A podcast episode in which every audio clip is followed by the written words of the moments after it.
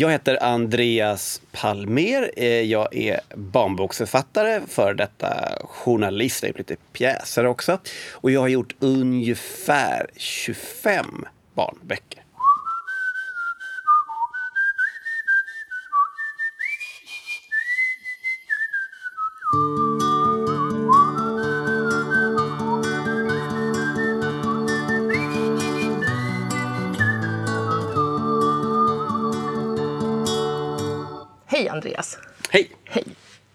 Kul att du är här.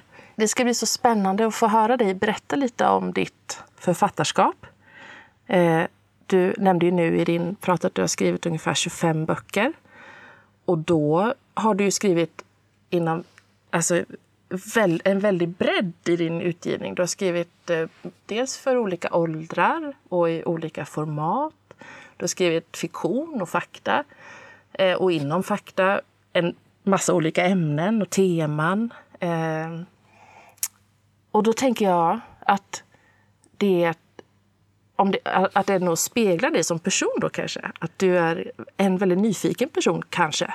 Ja, men jag är absolut eh, intresserad av ganska mycket olika saker. Det är jag verkligen. Och läser också olika typer av böcker och alltid gjort det.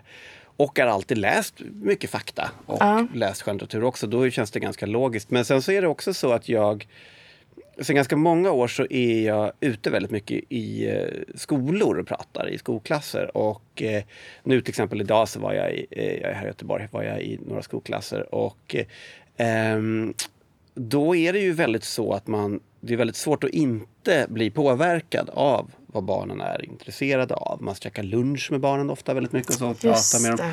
Så jag har fått, på sistone har jag fått ganska mycket idéer av just av att prata med barn. Så det är inte bara så att jag skriver om vad jag är intresserad av.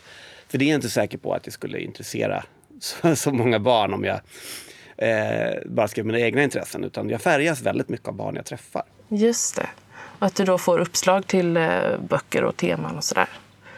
Jag har till exempel en bok som heter Saker som nästan ingen vet som jag gjort tillsammans med Bengt Fredriksson så var det verkligen rent konkret så att jag stod i en, i en klass och eh, eh, vi pratade om Titanic från en annan bok som jag gjort. Och, eh, och då så var det en liten pojke som räckte upp handen och sa så här.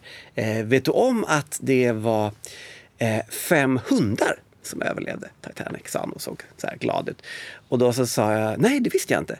Jag vet, sa han. Det är nästan ingen som vet det. Oh, gud, vad och, kul. Och då så började jag liksom så här, är det viktigt? Frågade jag honom så här, är det roligare för dig att veta det eftersom jag inte visste det?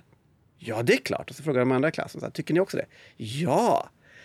Och då så liksom så började jag tänka på saker som nästan ingen vet.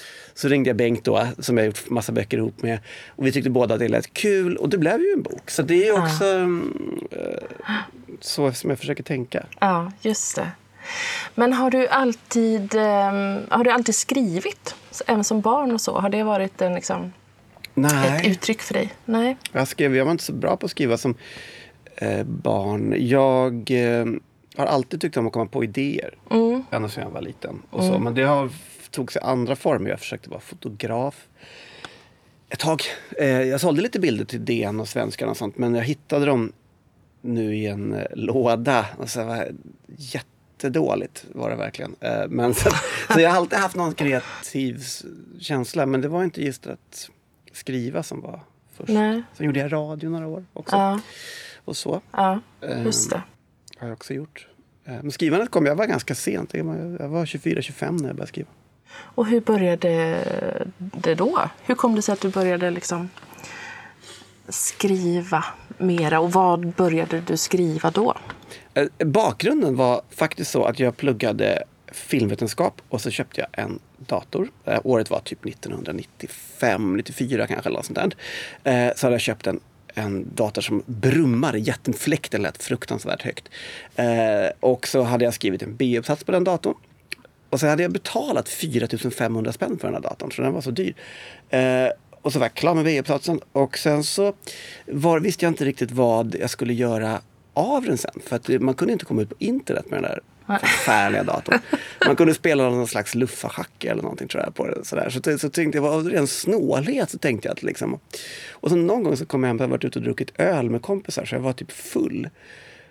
Och så satte jag mig och bara skrev. Ja. Och sen så visste jag inte hur man sparade riktigt på något vis. Det, det, dokumentet var borta. Men sen så fortsatte jag på något vis. Men så det du skrev där och då den kvällen finns inte? Nej. Eller fanns inte heller? Utan det var egentligen bara att det gjorde att du kom igång då med skrivande? Ja, allt jag skrev där. Jag, då blev jag nästan förälskad i att skriva. Ja. Utifrån då. Så att jag hade alltid på, när fläkten från datorn lät så fruktansvärt högt. Så att eh, jag var tvungen här på hög musik medan Aha. jag skrev. Och det har jag fortfarande. Jag har vant mig vid det. Okej. För annars så mådde jag så dåligt av att sitta och höra på det där fläktljudet. Vet, du kommer ja. ihåg hur fläktar? Ja, ja, ja. Oh ja. Verkligen. Men vad, vad, vad började du skriva då? Vad var, om man tänker eh, vägen till utgivning? Alltså då skrev jag noveller. Ja. Och så. Sen så gick jag på den här folkhögskolan Biskops Arne eh, 95, 96 eller något sånt där. Eh, så då skrev jag noveller eh, som var sådär, den kom aldrig ut. Eh, jag vet inte om de var så bra. Och sen så slut, sen så började jag skriva massa artiklar istället. Kulturartiklar och så gjorde jag mera radio och sådär. Så barnböcker var ingenting som jag överhuvudtaget tänkte på. Så då, då gick jag mot journalistiken. Och så, Ja, så skrev jag Svenska Dagbladet och DN och lite artiklar i Expressen och ja, alla möjliga. Alltså. Ja. Någon teaterpjäs för Riksteatern och lite sånt. Och hur, vart kommer, hur kommer du sen in på eh, vilken bok debuterade du med? För det, så här är det också när man eh, letar i din och liksom går igenom i din utgivning. Och det, alltså det, det är så väldigt många eh, böcker och många Ja. olika titlar och vissa har liksom getts ut igen. Så jag tyckte det var svårt att hitta vilken bok som var din allra första. Ja, jag förstår det. Alltså, det var faktiskt en bok som heter Galen i pengar. Ah. Och så, som var på Natur och kultur. Eh, och den här, det var, då hade jag just fått en dotter som var besatt av pengar. Och som bara det, så när hon var två, hon snodde pengar och plockade.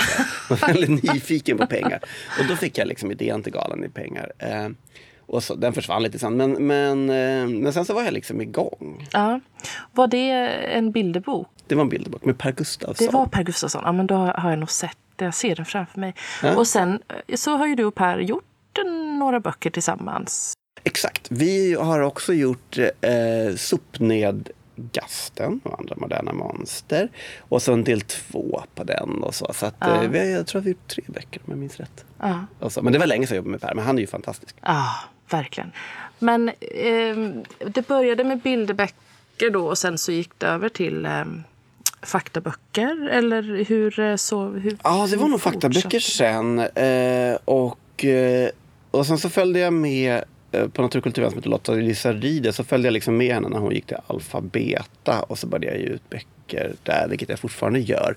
Eh, och, ehm, och då, och då, och då vart det ett gäng faktaböcker. Det vart eh, Zombieboken och eh, men den som, den som stora satsningen då, det var en bokserie med Arne Norlin som har gjort de här Halvan-böckerna som heter Fans, Motståndarna. Just det, precis. Och det var den första boken jag gjorde som liksom gick bra på riktigt. Liksom. Ja. Och då var då jag började komma ut i skolor. Innan dess var skolorna helt ointresserade av att ha mig där. Ja, sen, men efter, efter det så började jag liksom få snurr på den. Ja. Och hur funkar det då när du och Arne jobbade tillsammans med den serien?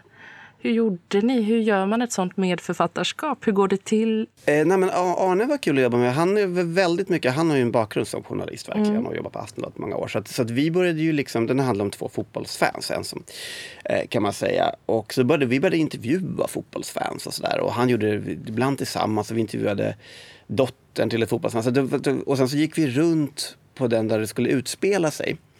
Eh, så eh, gick vi runt på den gården och tittade och antecknade. Så jag lärde mig ganska mycket av Arne. Som, jag har mest varit lite så fuskjournalist och gjort lite så krönikor och så där, Men han har ju varit mer riktig journalist. Eh, så jag lärde mig mycket av hans sätt att jobba. Liksom, På, på att vara väldigt ambitiös på det viset. Liksom. Kolla fakta och så. Ja, just det. Just det. Ja, det gjorde jag ju förut också, inte så. Jo, men, jo, men, men, ja, precis. Men hur kunde det se ut? Kunde ni skriva, skrev ni varsitt kapitel? Skrev ni liksom lite var, skickade över till varandra? Jobbade ni mycket tillsammans? Eller Alltså det är, upp, det är uppdelat i, i, i två personer. En som heter Tove och en som heter Noel. Eh, och jag skrev framförallt killen Noel och eh, Arne skrev framförallt Tove. Som skrev om varandras kapitel också. Så. Men det var för att han, Noel, påminde mig ganska mycket och hans storbror Tobbe påminde väldigt mycket om mina bröder Kalle och Johannes. Så jag, Och då var det väldigt logiskt att jag skrev Ja. Framförallt Noel-kapitlen. Just det. Så jag plockade mycket från dem. Liksom. Ja, just det. Skrev ni första, kom första delen ut eh, liksom, först och sen dröjde det tills ni skrev tvåan och trean? Ja, eller hur så nej, men grejen är så här att alltså, de, kom, de var tvungna att komma en gång i halvåret. Det här skiljer sig ju väldigt med barnböcker från vuxenböcker. För att liksom, om liksom eh, inte för att jämföra med Håkan Nesser så, men om han, om han gör en bok eller om Jens Lapidus gör en bok så, så liksom, eh, om de dröjer, väntar tre år med en bok så gör inte det någonting för att fansen hänger ju med. Men skulle vi vänta två, tre år med en bok så skulle ju de barnen knappt komma ihåg att de har läst den för två år sedan. De är ju på en helt annan plats. Mm. Så därför så har de kommit en gång i, halv, de kom en gång i halvåret. Mm. Och, så. och det var ett uttalat eh, från förlaget, från Alfabeta, att de ville ha det så. Det tror jag är ganska vettigt. Så det är därför som barnböcker, det gäller även Johan Rundbergs eh, Nattkorpen-serie. De kommer ju också en gång i halvåret och det är mm. nog av just det skälet. Mm. Med Bengt Fredriksson då, hur har det sett ut där? Ert samarbete och ert... Eh, för, och där är det ju enbart frågetecken faktaböcker. Ja, enbart ja. faktaböcker. Ja. Det stämmer bra. Eh, nej, men Bengt är också journalist och han, eh, vi träffade varandra. Jag jobbat, jobbade typ var det 15 år, halvtid på LL-förlaget som gör lättlästa böcker. Som eh, förlagsredaktör. Och han satt i andra ändan av kontoret på lättläst nyhetstidningen Åtta sidor. Mm. Där han fortfarande jobbar. Eh, och, eh, och då började vi pr prata om att skriva ihop. Och vi har väldigt så här, lätt samarbete och väldigt prestigelöst och sådär. Och, och det är väldigt skönt. Alltså, ibland är det jag som kommer på idéerna, ibland är det Bengt och sådär. Men jag har också ganska många, jag hinner inte skriva böckerna om jag inte skriver ihop med någon. Och då gäller det att det flyter, vilket det verkligen gör med, med Bengt också. Och så så vi, vi, vi, brukar träffas och eh, prata. Ibland sitter vi och dricker öl och sen så försöker vi komma på nya bokidéer och sen så eh, skriver vi, delar vi upp det. Mm. Helt enkelt. Och så skriver, skriver om varandras också. Ja. Men vi sitter inte bredvid varandra och skriver. Nej. Det gjorde Nej, men... inte jag och Arne heller. Nej, just det. Sitter du mest själv och skriver med din höga musik där då i, i bakgrunden? Så. Ja. eller med lurar på. Ja, så, exakt så är det.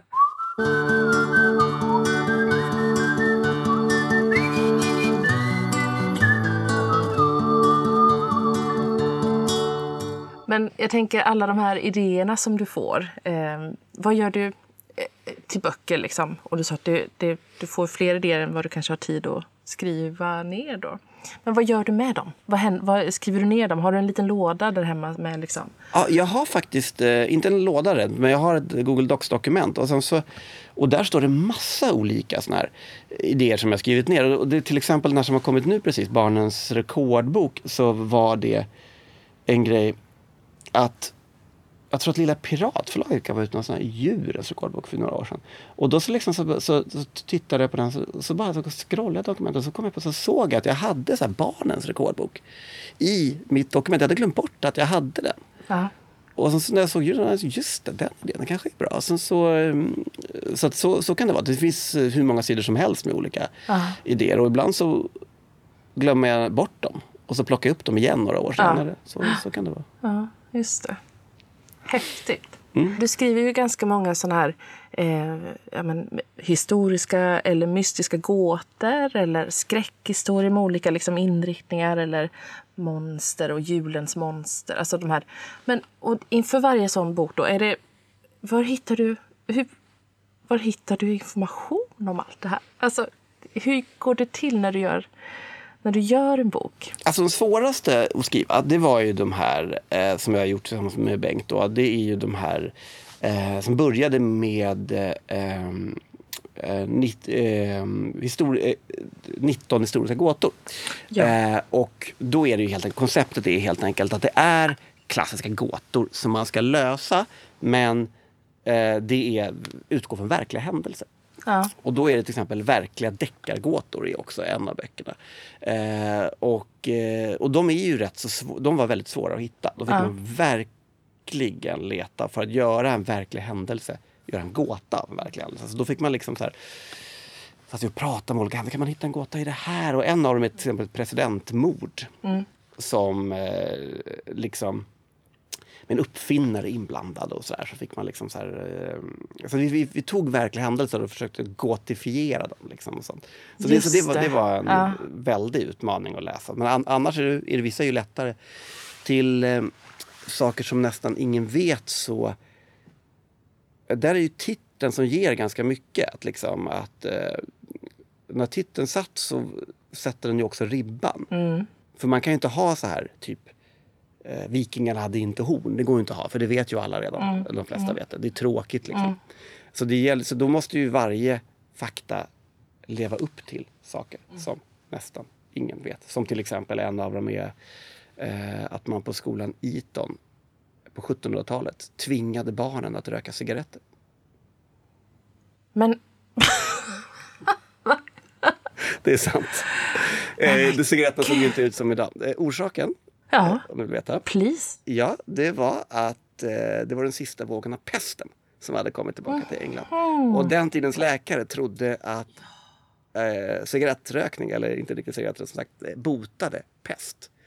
Eh, så de gick runt och rökte och det var också eleverna som skulle röka. Ah, det jätteroligt. Ja, så, Ja, den, men, så den så- typen av... ja. Så, men, och den, det vet ju de flesta inte om. Nej. Så den, men- den, den håller streck då, liksom, till exempel. Men hur hittar du det då?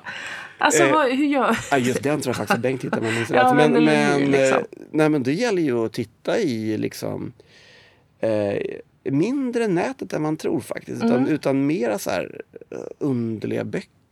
Liksom. Mm. Så, liksom. Och, sen, och sen så känner man att det liksom pirrar till när det är bra. Ja, så, just det. Då, då Precis. platsar det. Så, så gäller det att hitta en hundra stycken ungefär. Ja, hur många är det? Ja, det är, Jag tror att det är hundra. ja. eller Och sen så finns det ju då ännu mer, eller mera saker som nästan ingen ja, vi ska vet. göra en trea också faktiskt Ja, eftersom de, de säljer så bra. Så. Ja, just det. Håller ni på med den nu då? eller? Ja, vi ska precis börja. Ja, Jag håller börjar på leta lite fakta. gräva i märkliga böcker. exakt.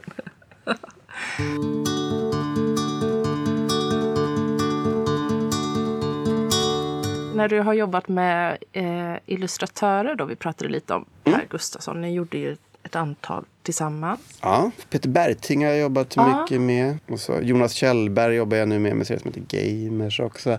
Eh, och eh, Elin Jonsson Elin har Jonsson. Gjort, jag har gjort flera också. Så. Och Ingela Arrhenius. Absolut, Ingela Renius är också fantastisk. Men hur, jag jag antar att det ser lite olika ut, men om du skulle liksom beskriva lite grann hur det funkar att jobba med en illustratör? Eller hur, hur, hur gillar du att jobba med en illustratör? Gör du klart texten? Gillar du att bolla med, med illustratören i fråga? Har du, vill, har du liksom valt vem du vill jobba med eller har det skett genom förlaget? Du har först blivit an, texten blivit antagen och sen kommer den... Eller hur, ser det, hur har det sett ut? Ja, men det är väldigt olika. Men om man tar Barnens rekordbok till exempel som tecknas av Fabian Göransson. Ja, fantastiskt. Ja, han är väldigt, väldigt bra. Ja, Och där, ofta så skriver jag så lite bildanvisningar och det är bara förslag så de kan göra vad de Ja. vill med. Men Fabian hittade på bilderna helt själv och gjorde så här skämtteckningar till. Liksom. Och eh, då var det jag som för länge sedan skrev jag lite artiklar för Ordfront för typ 15 år sedan eller vad det var, som han tecknade till. Och så vi var bekanta genom det. Liksom. Eh, och, ehm, men annars så jag är ju inblandad i att välja ut tecknaren.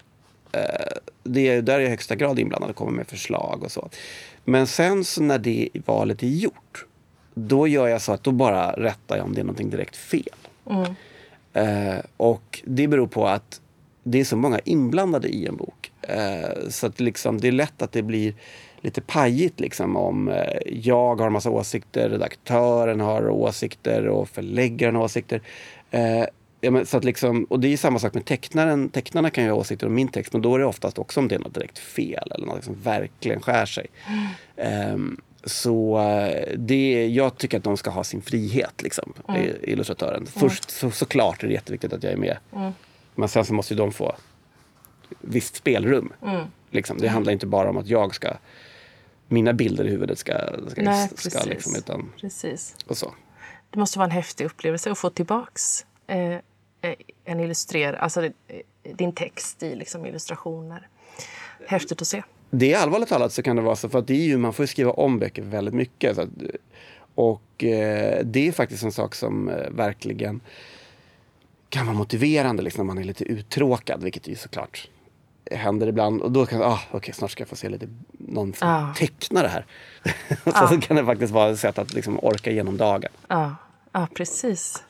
Men till exempel i den Barnens rekordbok så finns ju de här barnen. Så då antar jag att Fabian då har fått liksom leta upp dem och. Teckna av dem. Och så har han gjort som sagt skämtteckningar till. Och det, det roliga med Barnens rekordbok var så här, man, man vill ju alltid få en viss bredd. Man vill inte bara att det ska vara amerikanska barn eller svenska barn eller något sånt där. Eh, och så vill man ha liksom en mix av liksom, ja, hyfsat mycket så att det blir hyfsat jämnt med eh, killar och tjejer också. Eh, men det roliga med Barnens rekordbok var att, att först så hittar man Oj vad bra, här var någon från Indien. Det var bra så det blir lite variation. Och sen så en till. Alltså som att indier är besatt. De är som vi och, och längdskidåkning. Mm. De, de, är besatta av rekord. Så det var liksom, jag fick nästan kvotera bort indier, för det var för många indier. Jaha. Och de har egna rekordböcker och, är liksom, och drillar sina barn fruktansvärt hårt. Men, men hur, ja, för det, de här rekorden då, är det, ja. är det, då finns det ju, nu får ju du berätta hur det funkar då. Finns det ja. fler rekordböcker än Guinness? Det här är ju inte uteslutande Guinness rekordboksrekord. Alltså jag undvek eh, av naturliga skäl att titta i Guinness. Ja. Och det gjorde jag på grund av att eh, den redan finns. Sen så gör vi, eftersom Fabians illustrationer gör att det blir något helt annat. Liksom. Eh, för att eh, Guinness finns ju redan, mm. helt enkelt. Mm. Så att, och sen så är det ju också vi har inte bara heller så världens snabbaste barn eller världens starkaste barn och sånt, utan vi har även så världens ensammaste barn. Ja, den är ju... Till exempel. Ja, och eh, även världens yngste bankrånare. Ja, just det. Den har det reagerats lite på ja. när barnen bläddrar i. Men det är ju fel! Men det är olagligt! Ja, ja, men det är rekord. Det, han var ju världens yngste bankrånare. Det är en ganska söt oskyldig historia när man ja. läser Men, men, men eh, eh, sen, så, sen så var det ju ändå så att när man väl kollade upp så stod de ju också i Guinness rekordbok, några av dem. Ja. Så är det ju absolut. Liksom. Men så det var snarare så att jag hittade på andra ställen och, ja. så och försökte ja. leta. Just det. Så att det inte bara blir en variant på Guinness. Nej, men precis. Just det. Men fanns det så många så att det, det kan det här också bli ytterligare böcker? Det kanske är för tidigt. Det är för tidigt att säga och det är svårt. Att, alltså jag tror att kanske att det är svårt. Uh, nu finns ju tyvärr redan djurens rekordbok så den kan vi inte göra men den skulle man kunna ha gjort annars. Uh, men men uh, många av de givna rekorden är ju redan med här. Mm. Liksom, och så. Sen så ser man ju, vilket är väldigt irriterande, efter att boken är klar så har jag sett nya barn som har satt rekord. Ja, just det. Det är ju alltid väldigt jobbigt. Ja, men det där måste ju vara lite eh, jobbigt som faktaboksförfattare på något sätt. Och särskilt då i det här fallet med rekorden. Ja. Att, eh, eh, eh jag pratade med Sara Shepard om det där också. Att mm. det är liksom det här. Och precis när hon skulle alltså, vara klar, den här senaste eh, nyutgåvan av Varning för köttgänget skulle liksom till tryck så hittade de en ny fossil. Liksom. Ah. Som hon bara, men det här måste vi ha med. Eller det där måste ju vara liksom, mm. eh, ofta så. Eh, lite stre stressigt då. Och att man, har, man vet inte vad som händer där ute i liksom, forskning och sådär. Som... Och då är det ändå dinosaurier som hon gör. Så ja. då är det, ju, det borde ju verkligen världen ligga still, men det är inte ens där. Nej. Nej. Nej, så precis. Det, nej, man vill ju att världen ska stanna. När ja, man exakt. Så att, bara, så att boken hinner gå till tryck. Liksom. Så kan ni vänta lite. Gör inga grodhopp nu. Tänk om det är någon just i detta nu, Andreas, som hoppar. Hoppar högre, exakt. Ja, ja. Jo, men något av rekorden slogs faktiskt efter. Eh, världens eh, yngsta författare tror jag mm, mm. att det slogs. Eh, men den personen, man måste sälja över tusen ex, så det hade den personen inte gjort än. För att det ska räknas Förstår. som en författare. Mm.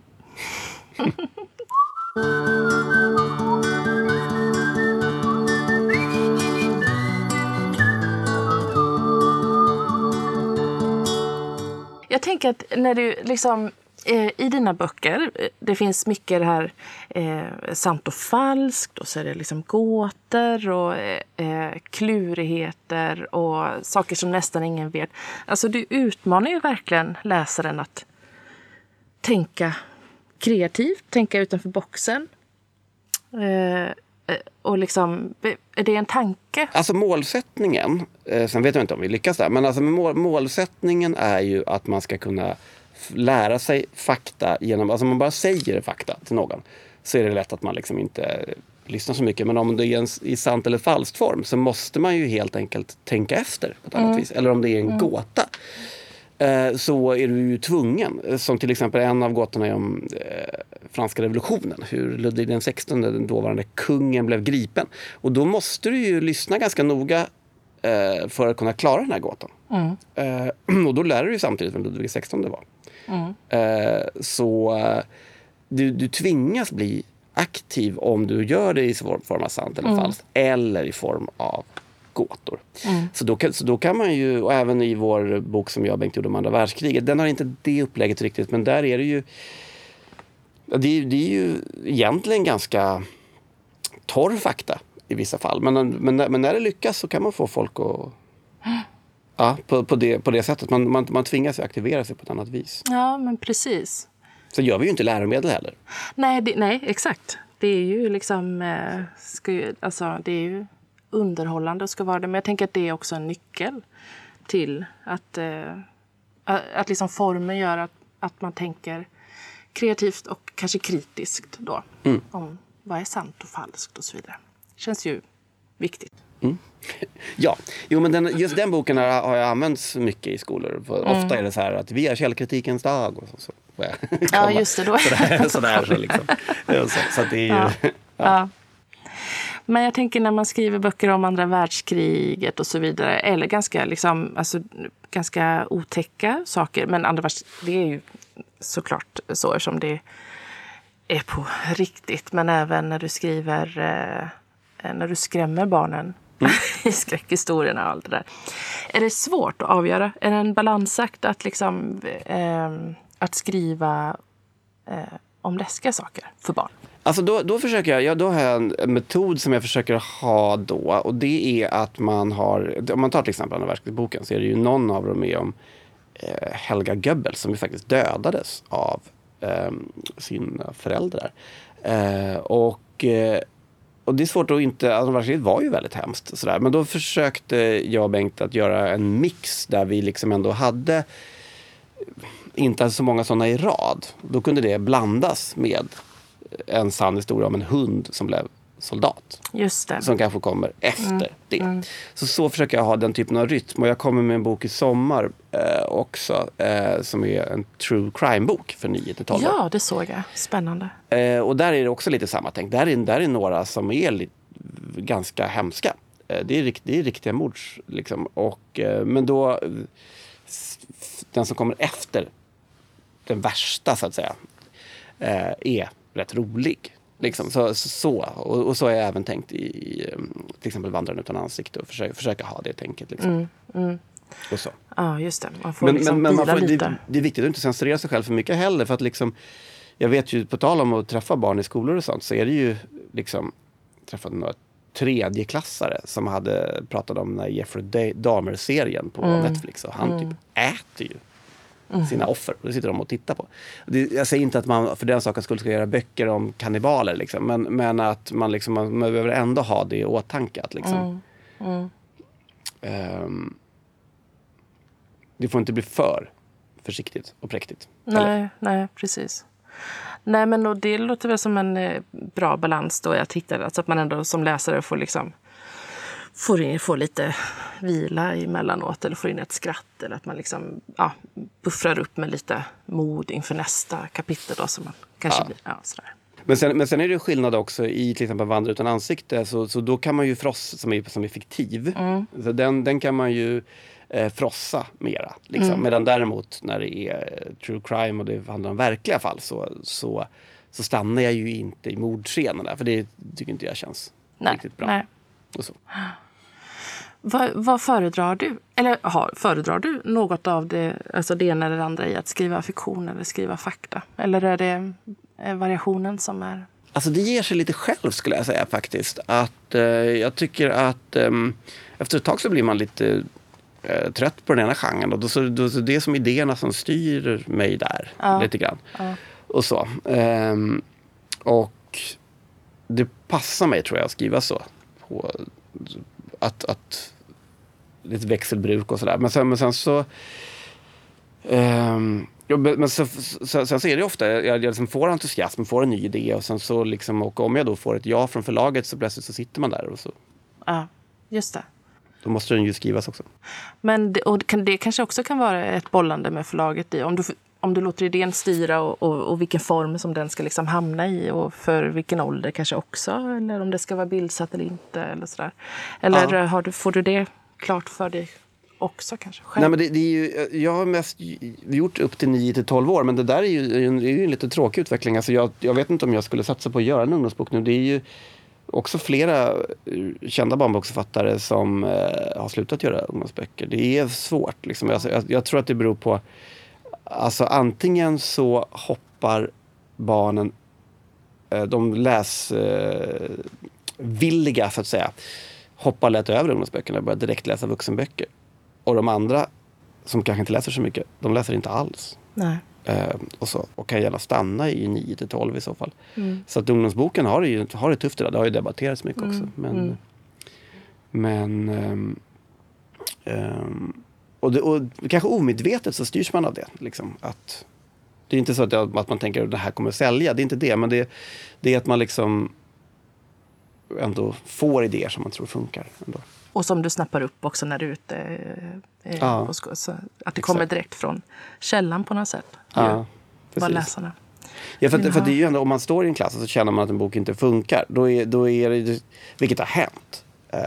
Eh, det är klart att man påverkas av det. det är svårt att liksom, alltså jag tror att barnboksförfattare träffar sina läsare oerhört mycket mera än vad vuxenboksförfattare gör, om man bortser ja, från Björn. Ranelid och sådana riktiga eller Jens Lapidus eller de här allra som är ute mest. Men, men en genomsnittlig vuxenboksförfattare tror jag träffar sina läsare fruktansvärt mycket mindre mm. än en genomsnittlig barnboksförfattare. Mm.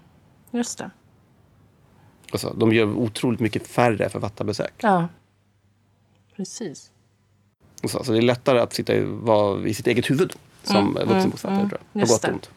Ja, precis.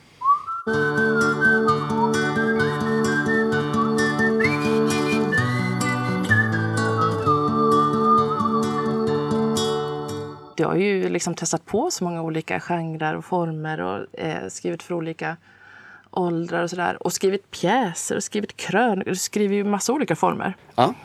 Men om, man skulle, om du skulle liksom tänka något som du inte, ännu inte har utforskat men skulle vilja utforska. Finns det något sånt? Och då får du tänka fritt i format eller eh, ja, skriva film. Eh, just, just film har faktiskt ett filmbolag eh, hörde av sig till mig men det är egentligen inte en barnbok, barnidé. Alltså. Så, så jag sitter just nu med eh, en, två olika idéer. Så får man se vad det, vad det är. Men det är ju lite av ett långskott. Så det får vi se vad som händer. Så, att, eh, så, det, så det skulle vara kul att, att, att pröva. Eh, annars så tänker jag fortsätta ungefär som jag gör, gör nu tror jag. Mm. Egentligen. Det är mm. ganska bra tillvaro. Det är mm. inget, mm. Jag är inte så lidande. Nej, precis. ja, vad bra. Vad fint. Vill du berätta något som är på gång? Eh, som du vill liksom, vad heter det, plugga lite? Säger man så? Ja, nej men vi... Eh, ja, del, dels så, jag håller också på med en bok om Sveriges historia. Aha. Som jag skriver för med Bengt Fredriksson. Och sen så True Crime-boken. True Crime-boken. Och så är det den avslutande delen av den här Gamers som jag också har gjort. Ja, så det blir tre. Det blir tre. Ja. Sen är, sen är den slut. Sen är den slut. Ja, det var som en naturlig båge liksom, när jag satt och skrev. Så, ja, ja, så den har varit väldigt det. kul. Så det, det är väl framförallt de tre. Ja, ja. spännande. Ja. och så, sen, så, sen så har jag andra idéer också. Men, det, så, de, men det, de, de tre vet jag kommer att komma ja, ut. Ja, just det. Så, så får man se.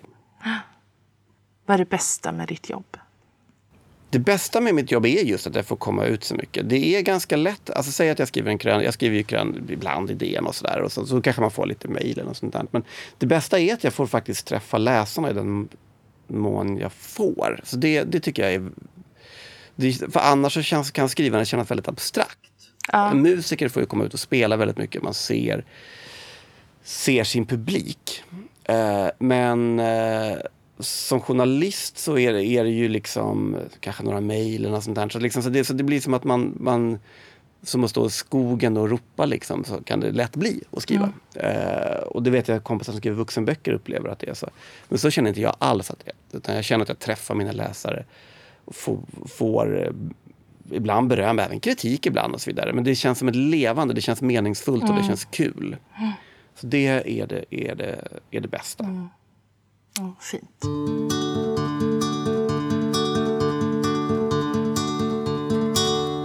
Vill du berätta om den eh, krönikan som du skrev för DN som ett svar på Elin Kulleds eh, krönika som hon hade skrivit om. Eh, var det Ann på Grönkulla som... som eh, nej? Jo, det jo. stämmer. Ja. ja, just det. Ja, alltså så här. Alltså jag är, är gammal barnboksrecensent i DN så jag har skrivit där ganska mycket. Eh, och nu är jag inte det längre eh, på grund av att jag känner för många barnboksförfattare. Eh, men jag skriver en eller två gånger per år brukar jag skriva någon, någon krönika i DN i alla fall. Och i det här fallet så var det en... Jag tycker att det var, vill säga först att det var en väldigt bra text mm. av Elin Kulle, mm. tycker jag. Jag tyckte om den. Och den handlade om att hon hade förlorat sin dotter till TikTok var det framförallt. Eh, och eh, vad man egentligen kan göra då. Och, så, och det var, jag, jag tyckte det var modigt av henne att, att, att skriva om det. Eh, men det var, en detalj var, var ju genom, eller, genomgående var att hon, den sista boken hon hade läst för sin dotter var eh, Ann på Grönkulla som också var hennes farmors eh, favoritbok. Eh, och och sen så beskrev hon väldigt fint hur eh, barnet vred sig liksom inte, inte klarade av liksom, de här långa vindlande meningarna som är i Granpan på Grönkulla. Och, och det här är ju någonting som jag har eh, tänkt ganska mycket på. Så jag tog chansen där eh, mm. Eh, när, hon, när hon skrev det och eh, påpeka att liksom, det är för att vi måste intressera oss mer för den nyare litteraturen för att eh, det är, det är väldigt svårt med, eh, jag menar Astrid Lindgren som vi älskade när vi var små och så vidare. Det är, funkar inte så himla bra på barn idag. Och det är egentligen inte så konstigt. Liksom. De, det är ju ofta fantastiska historier, men det handlar om meningsbyggnad. De är längre. Öppna en bilderbok som är 30 år gammal, det är mycket mer text. Mm. Eh, och eh, jag tror verkligen att eh, vi det är ju också en väldigt häftig känsla. Jag har varit med om det själv. Jag har ju precis som Elin Kullet att jag har försökt intressera mina barn för eh, Tintin och eh, just Tintin funkade hyfsat faktiskt. Men, och eh, gamla favoriter som jag, som jag har haft som liten. Liksom. Och det är en sån underbar känsla när man känner liksom det här läste jag som liten, nu läser mitt barn det. Och sen så kommer de i sin tur att läsa och så vidare. Och så vidare. Generation efter generation och så vidare. Men ehm, jag tror att vi måste släppa det. Mm. Helt enkelt. Och eh, det är en så pass svår utmaning och det är så pass, så pass stor konkurrens från till exempel TikTok. Jag läste till exempel att eh, i DN för något år sedan så var en artikel med SD-Monkan, Sverigedemokraternas främsta talesperson på TikTok, eh, som sa att hon såg till att inte andas när hon skulle eh, göra, spela in en film. På grund av att då förlorar de tittare. Då scrollar de vidare. Och man, så den korta sekunden. Oh, men Gud. Uh, och, då, och, och det här är vad böckerna har att konkurrera med idag. Och då är det ganska svårt med en på Grönkulla. Då är det ganska svårt med Astrid Lindgren. Då är det till och med ganska svårt med Alfons Åberg. Uh, och dagens barnboksförfattare är mer medvetna om det här och mm. skriver på ett annat vis. Uh, det betyder inte att man inte ska pröva det här också. Men låt barnen välja Ann på Grönkulla själv. Mm. Eller Karlsson mm. på taket eller vad det nu mm. kan vara. Låt dem presentera dem. Läs, försök att sätta in lite om vad som finns. Läs Läs DN på lördagarna. Ni kanske inte behöver provläsa böckerna, det förstår jag att folk inte hinner. Men liksom, eh, försök att sätta er in i det här lite grann. Och eh, låt Astrid Lindgren vara en av flera ni presenterar i så fall. Mm, mm. Ta med barnen till en bokhandel. Låt dem välja själva, styr dem inte. Mm. Väljer man på Grönkulla, toppen. Mm. Och då kanske ni får den här kedjan mellan generationer. Men antagligen kommer de inte att göra det. Nej, Nej precis. Ja, men bra. Tack, tack, tack för det. det var, jag tyckte det var en väldigt bra krönika. Mm, tack. Eh, jag ska säga tack och förlåt. Och, och förlåt om jag sa något tokigt. Ja. Du är förlåten. tack, tack. Den här podden produceras i samarbete med Empty Studio Recordings. Och jag som håller i den här podden heter Emma och jag driver barn och ungdomsbokhandeln Lilla Bokskåpet i Göteborg. Och det är en systerbokhandel till Bokskåpet och den bokhandeln ligger också i Göteborg.